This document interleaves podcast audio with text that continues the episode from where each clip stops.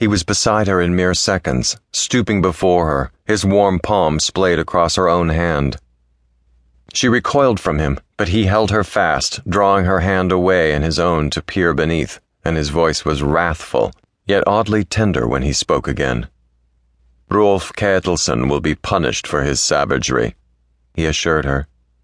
Elienor peered up at him, trying to shake his hold from her hand. You, her voice, skeptical, suddenly faltered. You would condemn your own man for harming me? His silver eyes hardened, his long, powerful fingers refused to relinquish their hold. As I would any for defying me, he told her pointedly, squeezing her fingers lightly. Quivers swept down her spine at the gesture. For defying him?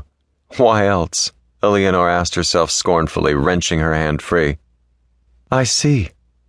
She was suddenly aware of his hands upon her arms, sliding up and pressing her backward upon the pallet.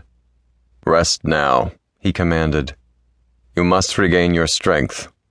He pulled the coverlet high about her throat, and his fingers slid the length of her jaw, sending gooseflesh racing down her arms. I shall bring you nourishment directly. I'm not hungry. Nevertheless, he countered, his voice as deep and unfathomable as the sea. You will eat what I bring. Rising abruptly, he stood over her for an uncomfortable moment, peering down at her with not concern, it couldn't be. And then he turned to leave. Yet he halted before ducking out from the tent, glancing backward as though suddenly reluctant to go. His eyes narrowed. The boy, he called you Elienor.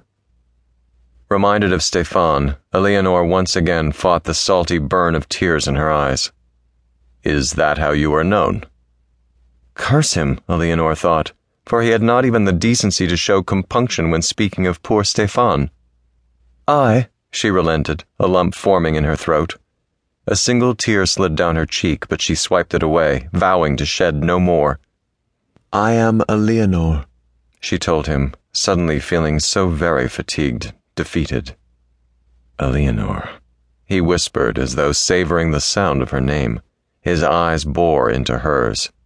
It suits you, he told her. And from whence do you hail, Elienor?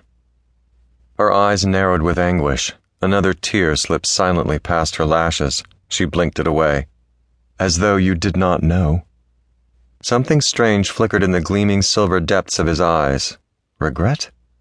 She didn't want his tenderness, nor his concern. She wanted only to loathe him. I mean before Brouillard. Who was your sire? Realizing what he wished to know, Elienor sought to deter him, uncertain how it would bode her if she revealed her relation to Robert of France.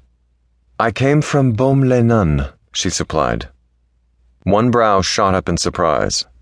None? You came from a holy house?